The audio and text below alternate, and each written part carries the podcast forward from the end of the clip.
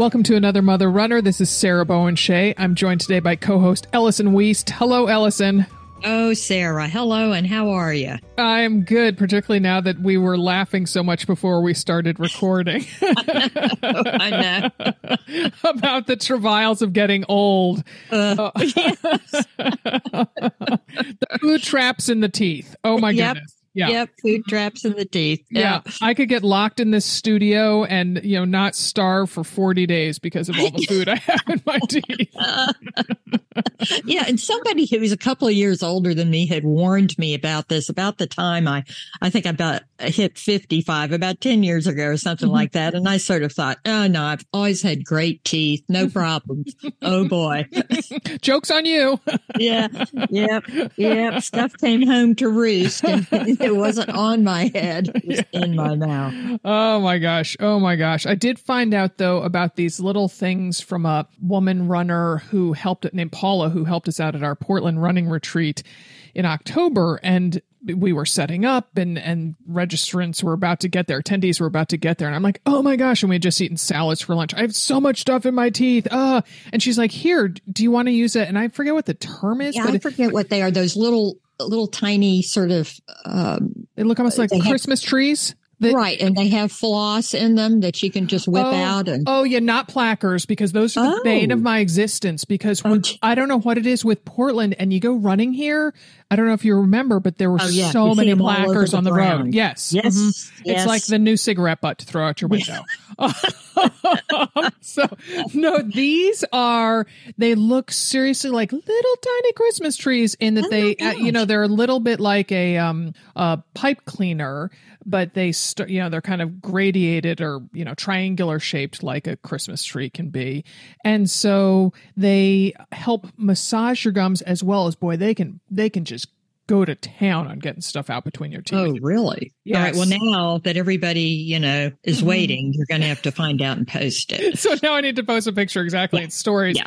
So now I keep them in my purse, in my desk, you know, never In without. the car. oh, that's a good one. pillow. That's a good one. That's a good one. In the car, I need to do that. Yeah. yeah. Oh, yeah. Oh, gosh. Yeah. Oh boy. Oh boy. Mm. So we are recording this right after the holiday weekend because I'm headed to Austin for work. So, Yay. boy, I had a busy, busy weekend that had nothing to do with Thanksgiving or Black Friday shopping or anything. it was Was that with the kids, the twins? it was um so we're eagerly awaiting hearing about early decision at Occidental for Daphne. Oh, wow. and then um, Occidental's in Los Angeles. And then with John, I have been helping him get all the pieces in place to apply to 17 schools. 17? 17 because no, he's not one of those kids who just can't decide where he wants to go, but he has to cast a really wide net because he wants to do either musical theater BFA or dance BFA. And there's Wow. no telling. You have to get into the college or school, and then you have to get into the BFA program. So, so yes, he's already been admitted to I don't know two or three colleges, but Mhm. that's that's the easy part here.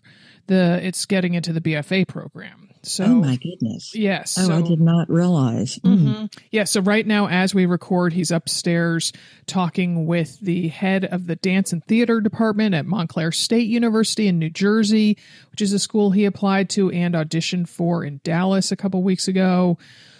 Oh, he applied, yes, last evening to Carnegie Mellon. And yeah, and he applied over the weekend to Juilliard. Oh, So, so he saved some biggies for last. Uh, yeah. the no pressure. the final one he is saving to do, I think he's going to do today because the applications all have to be in by December 1st because that's when he needs to upload all his pre screen stuff to then they decide whether or not they're going to even let you audition for the program. So Oh it is literally like a hurdles race.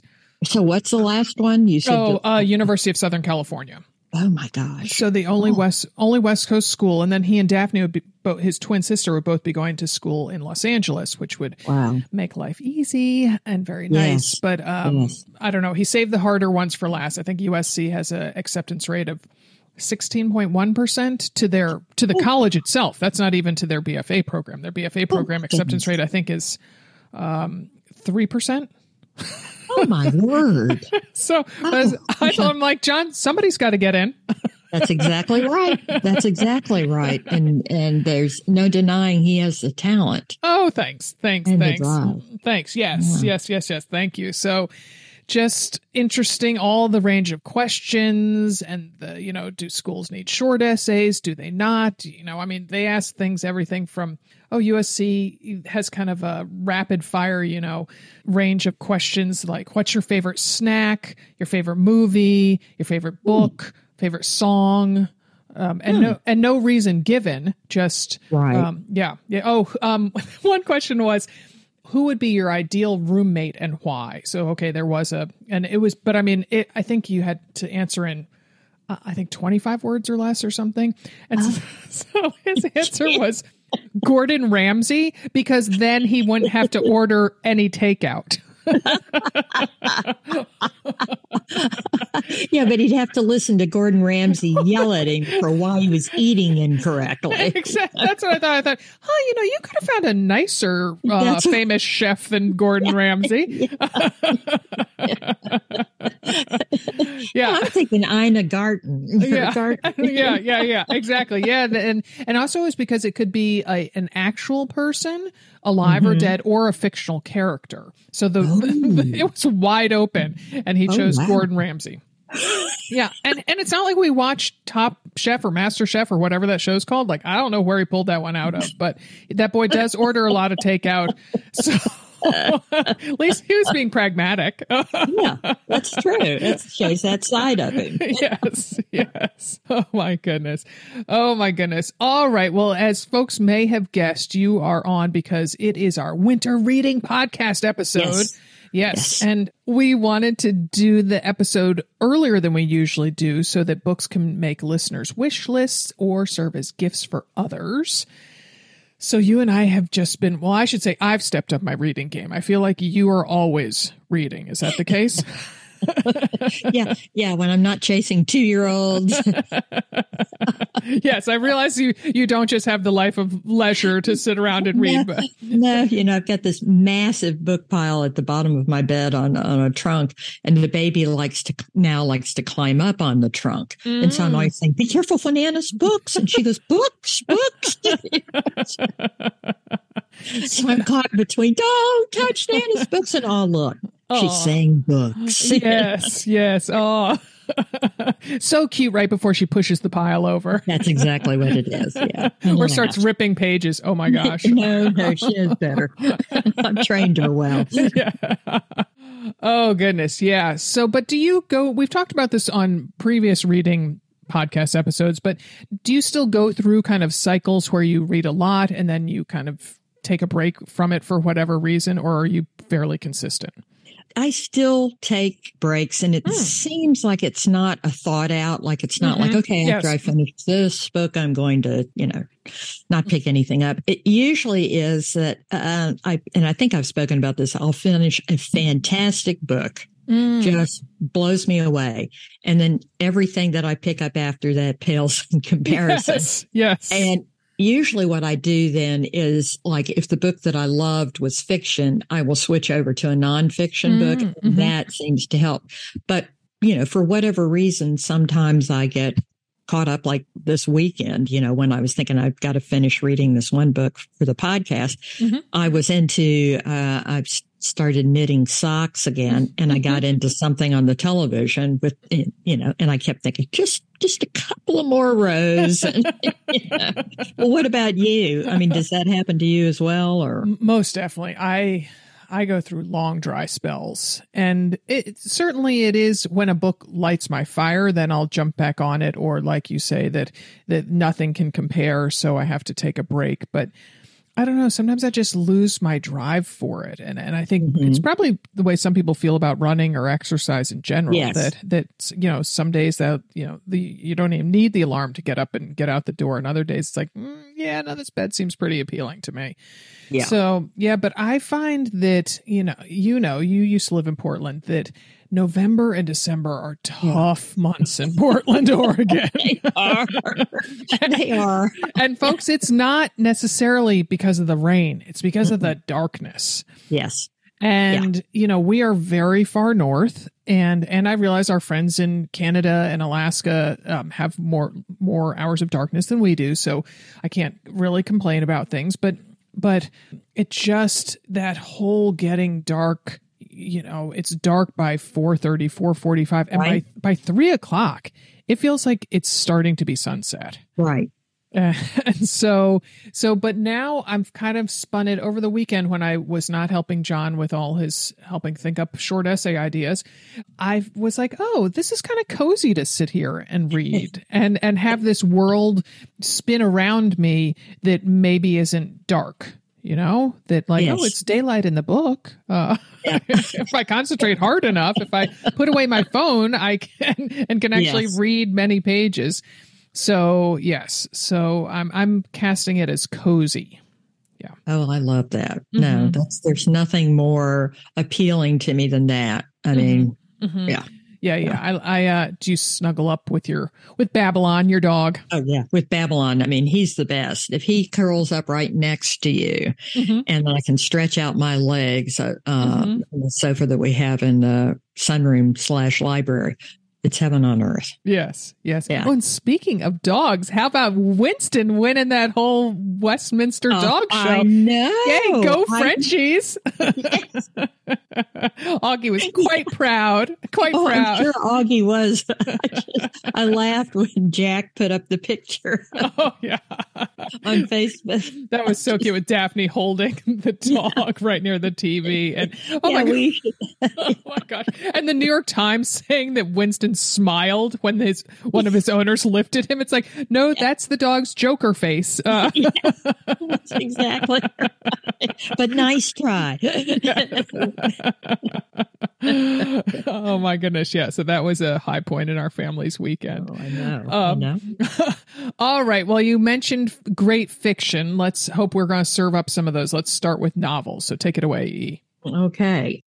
One that I read, it's been about a month, but I'm still sort of smiling at it, is a new one from Kate Atkinson. Uh, mm. She of Life After Life and the oh. Jackson Brodie mysteries. Yeah. And this one is called Shrines of Gaiety. Mm-hmm. And I love one of the descriptions. Uh, I think it was the New York Times that called it sort of a fizzy delight, which I don't know. I don't know if uh, Atkinson would appreciate that, but it's set in the jazz age in London, mid 1920s. Okay. And E, E, hold on one second. This breaking news just coming in from Jack, who sits near me uh, when I record this. Winston won National Dog Show, not Westminster.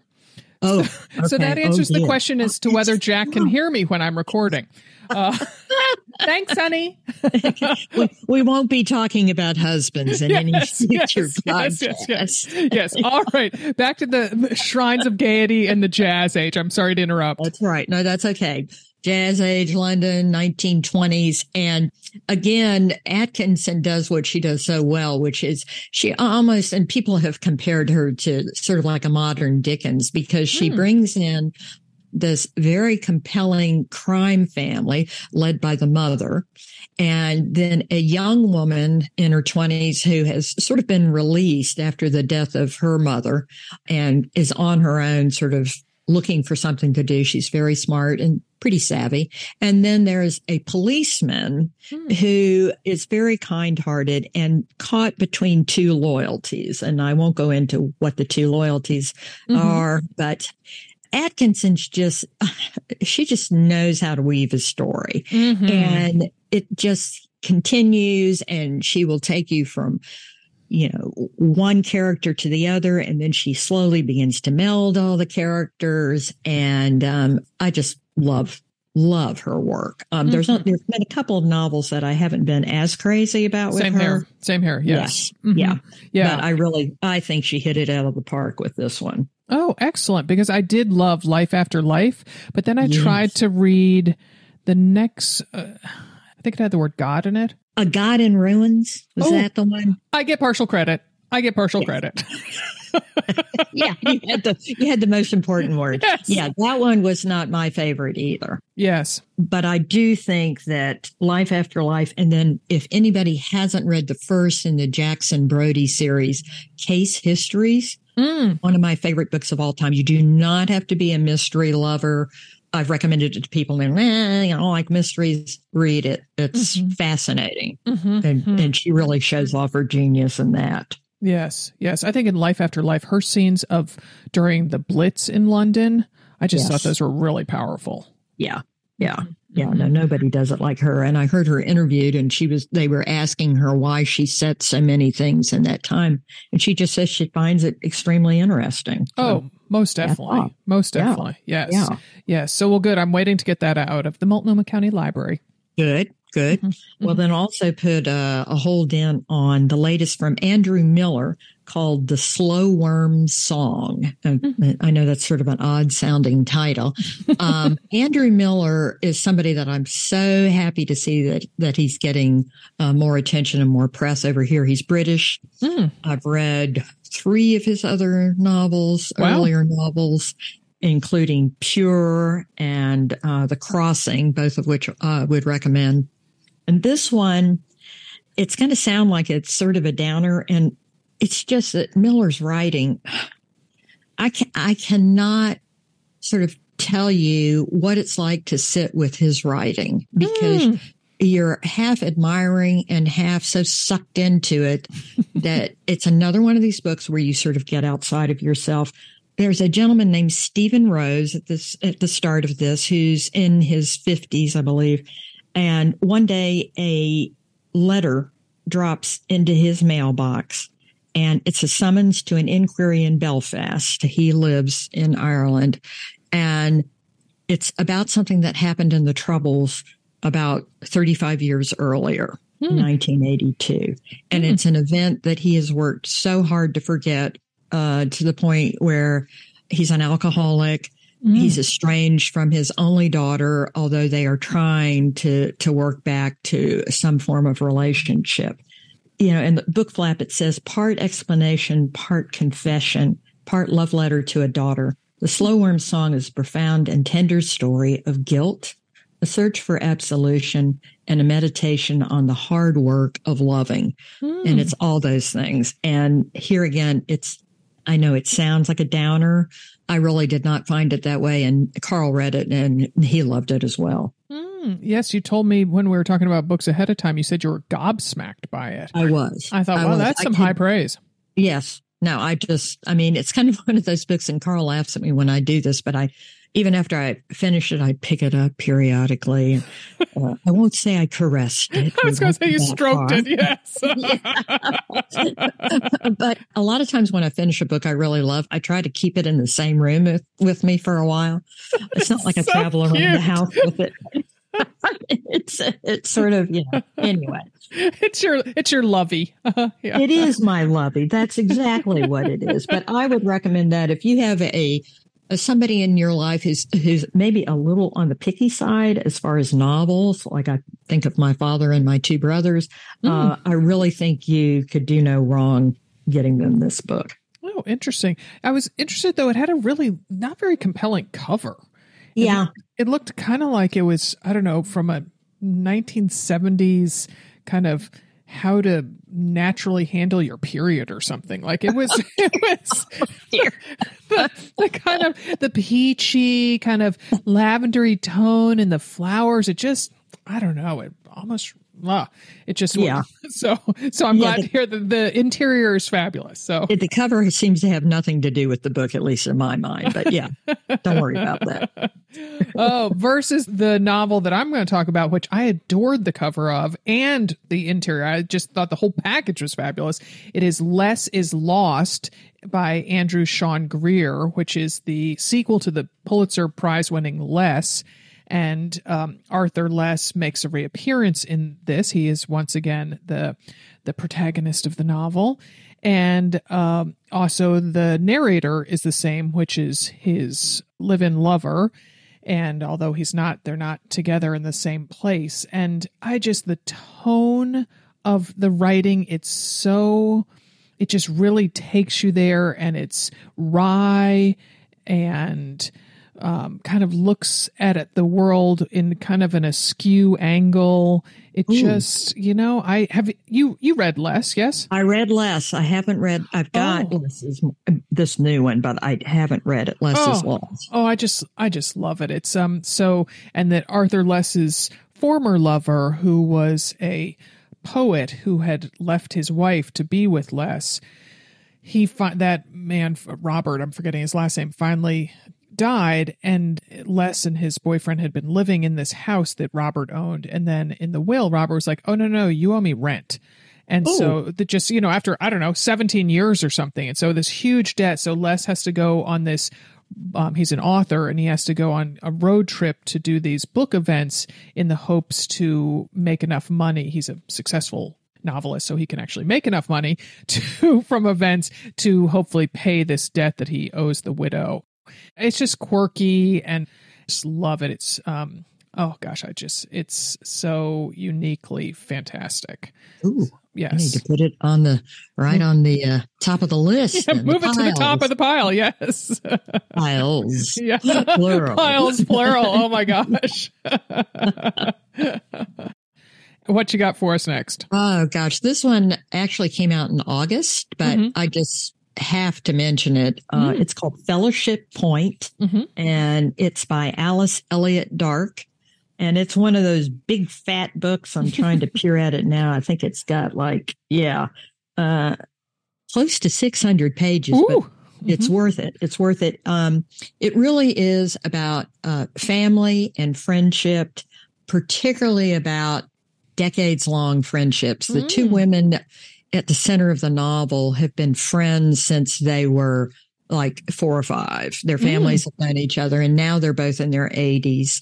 Wow. And their families also went in and purchased a piece of land sort of on the coast of Maine. Mhm. And the question, one of the questions at the center of the novel is what's going to happen to this after they both die? Mhm. And one of the women is very, very insistent um, that they essentially sort of turn it into a land trust. Hmm. But the other woman has a son that envisions, you know, commercial real estate, you know, uh, making it sort of a place for the, the wealthy to come in, you know, building condos and this sort of Mm. thing. Mhm. But it really, the way that it focuses on the friendship between these women, it goes back and forth between um, the past and the present. And you never get that feeling that you sometimes do with sort of, you know, multi time levels where one person doesn't sort of line up with how you thought they would be in the Mm. future and the past. And she just does this exquisite job of really sort of nailing how long term friendships can be such a wonderful gift. And yet at the same time, typically each person knows the other person very well. And that means they know you for all your good points, but also for your bad ones. Mhm. Mhm. And I just, I just thought it was lovely, very well written, and had had a lot to say about friendships and families and how we make a family if we don't really have one of our own. Hmm. I played pickleball, shocker there, uh, on on Friday with some of my friends, including a neighbor of ours, Kate, who moved in, I don't know, about 18 months ago. And we got to, uh, we drive, I don't know, less than 10 minutes to get to the court. And uh, so on the way back, I started talking about books because of this upcoming podcast. She goes, Oh, I just finished such a good book, Fellowship Point. I'm like, I'm pretty Wait, sure wait. that's on my co host list.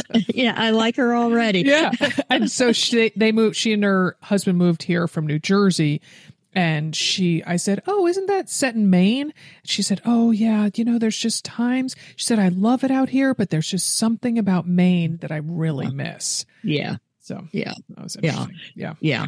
And I think if you if you're a reader that likes like Ann Patchett, Mhm. um, Alice McDermott, I think you'll really love this book. Mm, sounds like it would be a good gift then for someone who if you know they yes, like those so. those Especially authors if you know somebody that loves big fat novels like we do. Yes, yes.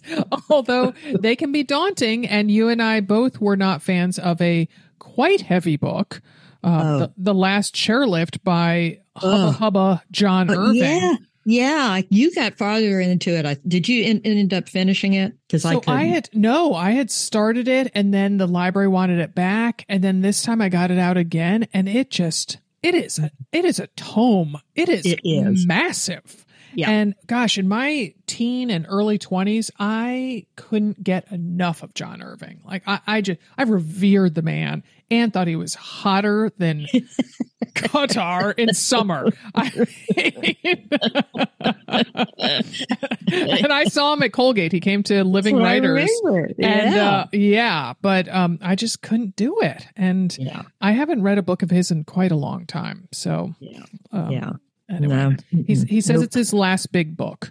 Yeah, and that's what I, I kind of felt bad because there were a couple of reviewers, one that I'm thinking of in particular, he sort of said, oh, you know, it's probably going to be his last book. So let's, you know, let's try to kind of love him along for this thing. And I was like, oh gosh, what author wants to hear that?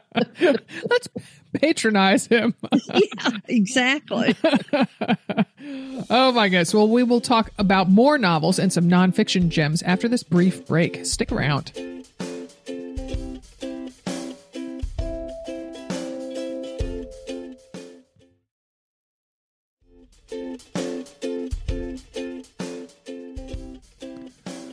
Okay, E, you got another one. I do. I do. And this is another one where I'm going to tell you the plot and you're going to think, oh, she's taking me down again. uh, it's called We All Want Impossible Things and it's by Catherine Newman. And essentially the premise is how would you handle it if your very, very best friend in all the world was, was dying of cancer in a hospice near you? Ooh. And so, yeah. Um, and yet, uh, people have compared this. They've said, oh, if you like Maria Semple, if you like Anne Tyler, oh. uh, you, you're, you're probably going to like this. And I can sort of understand that because she's talking about these two best friends, Edie and Ash, and they've been best friends for over 42 years. So unfortunately, Edie is the one that has, she has ovarian, advanced ovarian cancer, and they've put her in a hospice fairly close to where Ash lives. And Ash, poor thing, is, is trying to handle this and be with Edie. And yet her marriage is kind of unraveling. Her love life is, is sort of strange and off the rails. Um, she's trying to keep up with a teenage daughter who is in some ways sort of challenging. And yet some of the best scenes for me were when they were at the hospice. There's one that I want to read from that's just kind of hilarious. Remember that Edie is the one that's sick. Ash is the other one. Mm-hmm. And they know each other so well. And so Edie's just made a faux pas. And so this is Ash speaking. Well, you've kind of always been like this, I say consolingly. I remind her of the time Henry, Honey said that's her husband. Honey said he had to go out and smoke some hearts of palm, and Edie questioningly had pantomimed putting a doobie to her lips. uh, I'm sorry, Edie says, but aren't you the person who eavesdropped on your mom and her Dublin cousin gossiping about somebody's hysterectomy and thought for years that the troubles in Ireland were gynecological? so, they go back and forth, you know, each one of them sort of all the time and they do not want to talk about the elephant in the room, but eventually they have to. And eventually Ash learns that Edie has noticed more about what's going on in her life than Ash suspected. So mm-hmm. it's this nice combination of, again, a very long friendship, but also, you know, the pathos of, of one of them is, is terminal, terminally mm. ill. Mm. Mm. But I do think that if you like you know, the authors that I mentioned before, Maria Semple, uh, Anne Tyler, mm-hmm. people of that nature, I, I think you will enjoy it because it does have a lot of very funny parts. Mm, well, that's good. That's good. All right. Well, I read Godmersham Park. I could be saying that incorrectly. Uh, its entire title is Godmersham Park, a novel of the Austen family by Gill Hornby. I have wanted to know. I want. I cannot wait to hear what you thought of it. Oh, okay. So it was. It was good. It was. Uh, it wasn't stunningly great. I, the book that I read, you know, so there's there's all these books that for all of us who are huge Jane Austen fans, and and there's no new Jane Austen novels coming out, uh, you know, so so finding books that kind of scratch that same itch, fill that same void. And so the one that I really loved was that the other Bennet sister. Yes, I was just thinking of that. I keep I keep going back and looking at the author's name and trying to see if she's got anything new coming out. Oh, I'd love to know when she does because I loved loved that book and i'm pretty sure yes. we talked about it on a, a previous podcast and i sent it off to our niece who's in her mid 20s and she just adores oh, yeah. uh, Jane Austen. So I was like, okay, gotta gotta feed that that you know fire for that gal. So this one's it's it's good. I will say one thing I adored about it. It, it has really big typeface. Uh, you sure you didn't get the large print edition? I did not. Um, okay. So, so it is about this young woman, or 32. Um, you know, I think of Taylor Swift as young, so I'm going to consider 32 young. So her name's Anne Sharp, and she, her mother has died, and and her father only leaves her. He's not very much in her life, and he only leaves her 35 pounds per annum, and mm. so she has to become a governess for this young woman who is the oldest child of one of the brothers, one of Jane Austen's, the girl is Jane Austen's niece, is what I'm trying to say. Okay. Her brother is Edward Austen. And this is all, you know, these are actual people. And. Mm-hmm that Anne Sharp really was this woman. They don't know the author Gill Hornby creates her backstory. They don't know how she came to be a governess, but she really was a governess and formed this friendship with Jane Austen and then and also with one of the other Austen brothers who has an a wife who's 10 years older than he is and she's not really in the picture. And so it's just kind of a quietly simmering book. There's not not a ton you know there, there's no there's no we- spoiler there's no wedding at the end. And uh, people are like ah sarah why'd you have to do that? So uh, you know all, all austen novels end with the wedding or two. Yeah, and this, this one does not and so it's, you know, it's a it's definitely evocative of the period and it's well written and um it just it's pleasant.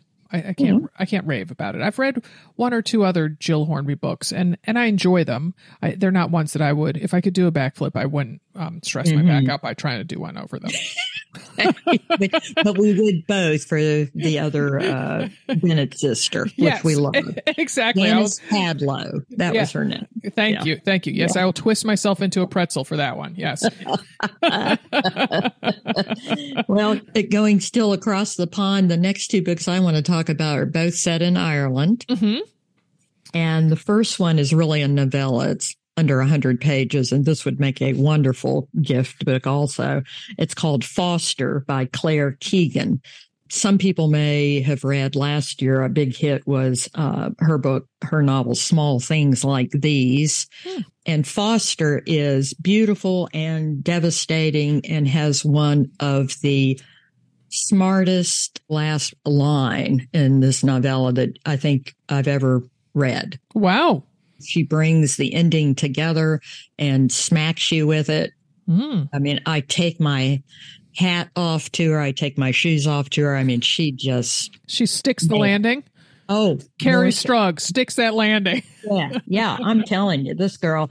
And the premise is there's a, a, young girl whose mother is about to have her, I think it's her fifth child. Mm. And they're living in probably not the best of circumstances. You begin to learn that the father in this family is, um, a bit of a wastrel. And right before the baby's born, he takes this oldest daughter, and we get the idea that maybe she's about like eight, seven or 8 mm-hmm. um, he takes her to a childless couple. Uh, the the wife uh, is the cousin of this young girl's mother, and she goes. She's going to be the only child. They have a very nice farm, live in much better circumstances, and the little girl is both excited, but she's also nervous. She's never been away from home, mm. and so I just wanted to read one piece. Uh, she says, I wake in this new place to the old feeling of being hot and cold all at once. Mrs. Kinsella does not notice until later in the day when she is stripping the bed. Lord God Almighty, she says. What? Would you look? She says. What? I want to tell her right now to admit to it and be sent home so it will all be over. Mm. And aside, she's wet the bed. Yeah. Aw. Mrs. Kinsella. These old mattresses, she said. They weep.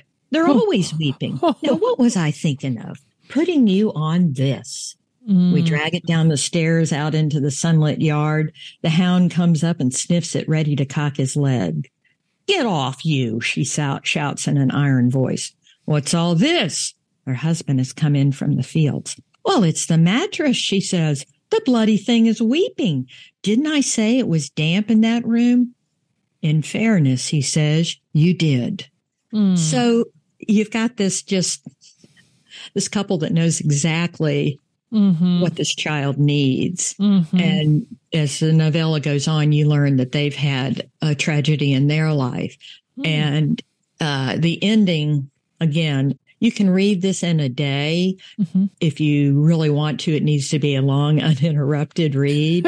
it's just, just beautiful. Mm, that's wonderful. Yeah. Yeah. Now, the second Ireland book is uh, I picked, I would have, it's been getting great reviews. I would have picked it up anyway because the author is Louise Kennedy. And my grandmother on my mother's side was born Louise Kennedy. I love that. You told me that in email. I just, I'm like, oh my gosh, that, that Ellison, she is loyal to a fault. But uh, luckily, it is a very good book. It's called Trespasses, Mhm. and it's the first novel of uh, Louise Kennedy's. And it's again takes place. Uh, this one does take place all through the Troubles. It's set in the Troubles, so it's like the late 60s Mhm. and uh, it's there's a young woman who lives a very quiet life with her mother in a in a real small town near Belfast, and her family has always owned this tavern, and they are very much Catholic. But anyway, uh, Cushla, that's the daughter who's the heroine of the story. She meets this gentleman who's a barrister. He's not only Protestant, but he's older than her and he's married Mhm. and they begin an affair. And Cushla is also a primary school teacher. And at the same time that she's having this affair, trying to hide this affair, and yet at the same time exulting in it, she's also very concerned about one of her students who is from a family that's mixed Catholic uh, father, Protestant mother. And so they are receiving a lot of unwanted attention. Mm. And again, it's another case of an author melding two stories, bringing them together in a way that you don't ever expect. And another ending that I was, was very impressed with. It's just for a debut novel, especially. And I believe Kennedy was in her 50s, is in her 50s. Wow. And it's just one of those that you just can't help but admiring. Um, I think it would be a fantastic book club book. Mm. And so it puts me in mind a little bit of William Trevor, who's um, was an excellent Irish author. He wrote short stories and novels. And uh, even Alice Munro, the Canadian Mhm. novelist and short story writer. Hmm. Hmm. Wow. All right. Well, yay, Louise Kennedy. Yes. All right, so our longtime buddy Anthony Horowitz, he has he has a new one out, The Twist of a Knife, and you finished it, and I started it yesterday, and I'm already 100 pages in. So you give it the big old thumbs down. Oh, oh boy. I just, you know, I thought the, you and I both thought the last one was Mm-hmm. or was it the last two that we were a little concerned? 2 Mhm. This one, I just, I think he's phoning them in. I mean, Ooh. Anthony, Anthony. and yet at the same time, as I told you, right after I finished it, I started watching Magpie Murders on PBS, Mhm. which I think is fantastic. Even if you've read the book, it's a, it's a great series. And it just really made me want to remember Anthony, remember those days. you know, you're only 100 pages in, but I just, I, I, I got excited because, of course, it starts with, you know, the, oh gosh, what's his name? The, the author, Anthony, Yeah. being, uh, he's arrested. Yes. Mhm. it- For a so- murder. hmm right for a murder and i thought oh this is this is going to be kind of a new twist and a way to go and just didn't happen for me. Yeah yeah. I mean it's intriguing the way he inserts himself. Anthony horowitz puts himself in his books and you know mentions all his other books you know and and so it's very self-referential and meta which is you know kind of whimsical. But i mean i guess my feeling is i'm you know about to hop on a four hour plane ride tomorrow. I think it's excellent plane fare you know. I kept reading it. I, I made um scalloped potatoes last night for dinner. My family adores scalloped potatoes. And so I love that it just, you know, you put it in and you sit there for right. an hour and it cooks. That's amazing. you made those when I came uh, for Christmas dinner that time many years ago. I did. And I remember I, I was going back for seconds and I went back and I looked and there was like a dollop. Oh, yes. You better believe it. I mean, I feel like I need to get a private from the army to come into my house and peel enough potatoes for us. Just, I mean, those Irish people in your books, they got nothing on us. Uh, that's exactly right. And I get to a point where I'm like, I can't do it anymore. Can't peel anymore. Where that's that's that's how many we're going to have. Oh yeah. Oh no. Uh, yeah. we, we cleaned it out. So anyway, oh, yeah. but so I had more time during the you know dinner prep than I normally would. So I, I thought, oh, I'll just start. Maybe I'll get a chapter or two in. Oh no, I'm like, whoo, and just so it's a it's a quick read. It is. It yeah. is. yeah. So yeah. I just think back, I think watching Magpie Murders made me think about when it was Atticus Pünd. And mm. uh, I just, I don't know, I just felt that maybe he shouldn't have let those go as quickly as he did. Mm, mm-hmm, mm-hmm. Also, his two Sherlock Holmes novels are fantastic. Yes. Yes. Oh, so good. good. Yeah, yeah. Yeah. Yeah. All right. Okay. Well, let's switch to nonfiction books to harken back to the podcast from two weeks ago everybody must must read running while black by alison desir who, i cannot wait. Oh my gosh. And uh, i have to say it was a really good good interview as well. And so i just it's part memoir part history part really peeling back a very heavy curtain that has been cast over the contributions the the impressive and monumental contributions of black runners in the yes. US running history. Yeah. And I mean, to say it's an eye opener is is an understatement in that regard. The New York City Marathon, oh, you know, forget Fred Lebow. Ted Corbitt is the man we should all be getting down on our knees and thanking for the New York City Marathon and the way it is today. The fact that it goes through the five boroughs and just, gosh, just one of the many people that Alison shines a light on. A, a well good because I don't know enough about him. I'm aware mm-hmm. of him and everything, but I I think I've only read one article on him. Yeah. Oh, I I knew nothing. I knew nothing, mm-hmm. and so it's just fantastic. So definitely put that right on the top of the list. Good, good. Yeah, well, that's a good segue for the the book that I read. One of them, which is the Grimkes, and the subtitle is The Legacy of Slavery in an American Family. And a lot of people will recognize that name because of the two sisters were the basis of the novel The Invention of Wings by Sue Monk Kidd. Hmm. They were born into a very wealthy slave owning family right around, um, well, in the late 1700s and the early 1800s. The sisters were about, I think, about 13 years apart, Sarah and Angelina Grimke. And they eventually became convinced that slavery was wrong. They both ended up moving north and becoming very vocal about uh, the evils of slavery. Hmm. And they've always been lauded. They've always been, you know, held up on a pedestal.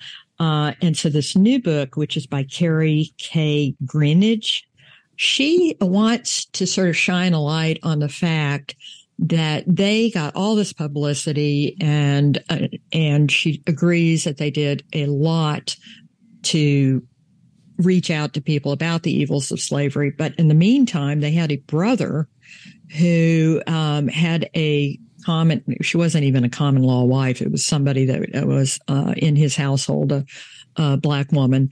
And he had three sons with her mm. and essentially died when those children were extremely small. And uh, she and the sons were left to his son. So essentially, the boys were left, the three boys their children were left to their half brother. Huh. And eventually they caught the attention of their aunts, Sarah and Angelina Grimke, but it was probably, uh, uh, they were not treated as equals. And so what she sort of points out in this whole thing, there's a part where she talks about that the sisters were burdened by their lifelong tendency to see black people as either a cause to be won or a sin for which they must atone. It was so interesting to me because I, have always heard about how the Quakers worked as, you know, were abolitionists, but the point that they're making is they were against the evils of slavery. They did not see the black race as on their level. So there was mm. this you know, big sort of gap. And they said similarly, Sarah and Angelina loved their black nephews and generously provided for their education, but such generosity came at a price. Mm. And they, the brothers were expected to toe the line the way that their aunts felt they should be doing. Mm. So it's just fascinating because of all the, the pieces of history that it brings together. And it's not a slam on the Grimke sisters by any means, but it also highlights a lot of the African American in the North, the families who had, who were very well educated and very involved in the anti-slavery movement, hmm. but also involved in trying to show the common ground of all peoples. And just a, a piece of history that I thought I knew more about than I actually did. Mm, so mm-hmm, mm-hmm, very mm, good. Hmm, well, mine is uh, you speaking about blacks who live in the north. This is the book i have started. I haven't gotten as far as i would like to in it. It's called the other side of prospect by nicholas dawidoff Mm-hmm. And uh, the subtitle is a story of violence, injustice, and and the American city, and it is set in New Haven. And the author, who was originally from New Haven, moved back to live there for eight years to report on all aspects of this story, which involved wow. a, an older black man who gets assassinated at point blank range while he's seated in his parked car, and the young man who is convicted of the crime who ultimately gets um, he gets cleared and so then the actual killer and just also the staggering picture of what new haven is really a tale of two cities all within yes. one city of just and this prospect avenue is the the dividing line between them and how posh and privileged it is on the white side and on the black side it's a completely different story and how residents of that side of town barely ever even cross prospect. And uh, it's um it's really quite fascinating. The i will say talking about font it is the smallest typeface. And, and so many words on the page. And i mean it is fascinating but it is I mean, I, readers were barely enough for it. It was really, oh, really, yeah. It was it hmm. was slow reading. It is it is incredibly well written. It's been compared to Random Family. Which, oh, I which loved Random Family. Yes, and when I read that, when they compared it to Random Family, I'm like, oh, I'm on. I'm yeah. doing this. And and I've certainly growing up in Stamford, Connecticut. I've been to New Haven several times, and my dad went to Yale, so we. I don't know. It's just an interesting portrait of a city and you know about all the practices that are so unfair and unjust in our society about the stifling of lower income families and black families to be able to afford to buy a home and you know, yeah. redlining and all that stuff. So it's it's an eye opener and a very engaging story. All right, I'm putting it on my list. Yeah, Thank yeah, you. and it it also uh, you know talks about the Great Migration and how that all affected things, and so it's very interesting. Mm-hmm. Well, then I go a little lighter on my next one. It's um, called Sister Novelist. Speaking of Jane Austen, but it's mm-hmm. the it, the subtitle is The Trailblazing Porter Sisters Who Paved the Way for Austen and the Brontes. Mm. And the author's name is Devoney Looser. Mm-hmm. But uh, I had never heard of these women before.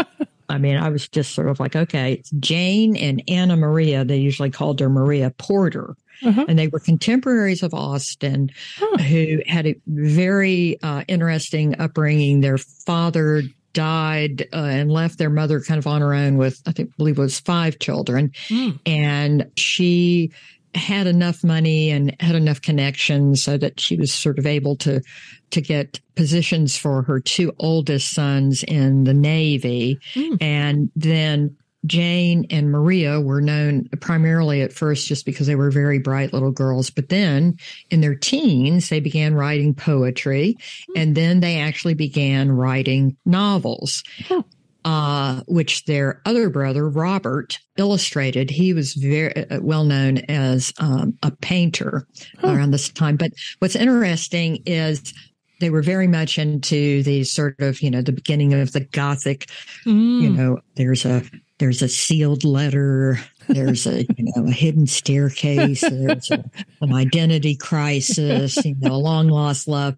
And yet these books were just gobbled up by the public. But one thing that uh, the other reason i was so interested is they were contemporaries of sir walter scott. In fact he was a childhood friend of both of theirs. And yet they feel that he got a lot of his ideas from them, but never publicly acknowledged oh, that. Oh boy, hmm, what a shocker there. Mm-hmm. yeah, who would have thought it? yeah. um, so it talks about their lives as authors, but also uh, they were lucky in authorship, unlucky in love. Mm-hmm. So, hmm. yeah. Hmm. Sounds very engaging. Yeah, yeah, it was. Mm-hmm. And then the other book, a little book that I want to mention there's a press uh, over in England. In fact, it's in Bath, mm-hmm. and it's called Persephone Books. Mm-hmm. I hope I'm pronouncing that correctly. And uh, about four times a year, I think they do it, or maybe maybe they they publish. It's either twice a quarter or two books a quarter. I think it is two books a quarter. They publish female authors that they feel uh, need to be brought out into the public again. Hmm. And so you get some wonderful ones. Like I read one um, by uh, Frances Hodgson Burnett, who wrote, you know, oh yeah, Little Prince, yeah, yes. Secret mm-hmm. Garden. Mm-hmm. Yeah, well, this was a an adult novel that she, that she wrote. But the one that really kind of caught my eye was called. It's nonfiction. It's called The Carlyles at Home. So it talks about Thomas Carlyle, who was considered an, an amazing historian mm-hmm. in the early to mid part of the 18th century.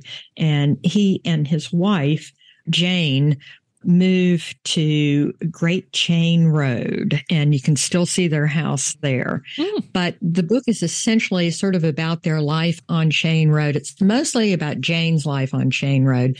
And it also is mostly about how many people they had working for them. They had all these different maids were, I mean, in fact, in the back, they actually have a list of all the people, women oh that worked God. for them, the years and why they left, uh, including one woman who, while Thomas Carlyle was entertaining a guest, she was having her baby in a cupboard uh, right behind them. oh, so, so it's. I, I think I told you that it made me so so glad that I did not live in the 18th century because even, you know, well to do, and the Carlyles yes. were more what I would say they had their money, you know, was up and down. Their, mm. uh, you know, so they had good years and bad years, but just the amount of work involved. Oh, yeah. And just, and Jane, who's a very, very bright woman on her own, has to sort of take care of this, you know, the, the great Thomas Carlyle, and theirs was a love marriage. But boy, did he, I mean, talk about, you know, needing also, I mean, if he had been my husband, I would now be doing 20 to life. No doubt about it. Oh, goodness. Oh, goodness. But just a great glimpse into that time period. Oh, well, I love that because, you know, I think we've talked about, I love those shows, you know, like Victorian house and uh, yes, you know, oh my gosh, the all those ones where they either make contemporary people go back and live in those times and you know learn that way, but to to have a look at one family in particular, just oh my gosh, you can almost feel the lye soap, you know, kind of eating away at your yes. skin underneath your scratchy wool garment that you've been wearing for five days straight. no, it's just sort of, oh, I mean, entertaining, but at the same time, thank you, Jesus. you start to scratch your head a little too yeah. often. oh, yeah. Oh, bed bugs. I mean, every other chapter. Yes. oh my goodness. Oh my goodness. Okay, so the final book is um kind of a wild card, let's say. Yes. Now, this, if if I hadn't, if I didn't already have it, mm-hmm. I would be pestering uh, somebody in my family to get it for me. It's called Revenge of the Librarians, and it's cartoons by Tom Gauld, G A U L D. And some of these were laugh out loud. They're all book centric. I mean, it's a pretty thick book, but I've got to read, and I think I can pull this off, the first one, mm-hmm. uh, because it's just, it really sort of sets the tone. So it shows this castle, and you hear, Now that you are my bride, you will never leave this castle. Wow, your library is amazing. And then it shows her looking in the library. Beyond the castle is a high wall with no gate, and beyond that, a deep, dark forest with no path. Well, I suppose it's my library too, now that we're married. the forest is crawling with ravenous wolves, malignant birds, and the spirits of long dead travelers. So many books. I can't believe my luck. And then it shows her husband sprout wings. When the sun sets, I transform into a wild beast and soar into the night seized by a terrible bloodlust. Oh, okay. I'll stay here and read. See you in the morning. and I was like, "Yep." I since you saw a bit of yourself in that bride there. Oh, very much so. Yeah, Carl can sprout wings anytime he wants. if he puts me in a library that size. Oh my goodness. So those cartoons sound very fun. And like you say, it sounds like a fantastic gift book for folks who oh, love, love books as much as say you do. So yes. well, always lovely to talk books with you, Ellison. Ditto. Yeah. Ditto. I love these. I look forward to the summer 2023 right now. I know. I know. Start, I need to get a jump on it so I can have as much input as you do. So, all right. Well, and also something else to look forward to for next summer is the first of our two retreats in 2023 that is in Redmond, Oregon, out in the high desert of Oregon. So lovely. And we are taking over this posh and hip, but not overly pretentious hotel. It's going to be, if all things work out well, it's going to be all mother runners. There won't be any other guests there. So great. Lots of hiking. There will not be a race with that one like there usually is. And we'll go hiking at Smith Rock, which is just a stunning, stunning state park, and do lots of other fun things while we hang out there in Central Oregon. And that is in the second weekend in June. And then we have our we're going back to Hilton Head for a third time, right over there near you, not too far from you, Ellison, in South Carolina. That's right. And so we will have a race. There's going to be a half marathon and a quarter marathon anchoring that retreat. And so fun. Our hotel is right, right on the glorious beach that faces east. So the sunrises are just spectacular. So please check out our retreats and consider joining us on one or both of them. You get a discount if you sign up for both of them, and they make great presents. Uh, be a huge present, but um, well worth it. You can find all the details at anothermotherrunner.com. Click on events in the top navigation, and there's a 2023 retreats in the drop down. Again, anothermotherrunner.com and click on events. Our podcast today was produced in St. Paul, Minnesota by Barry Medora from Fire on the Bluff.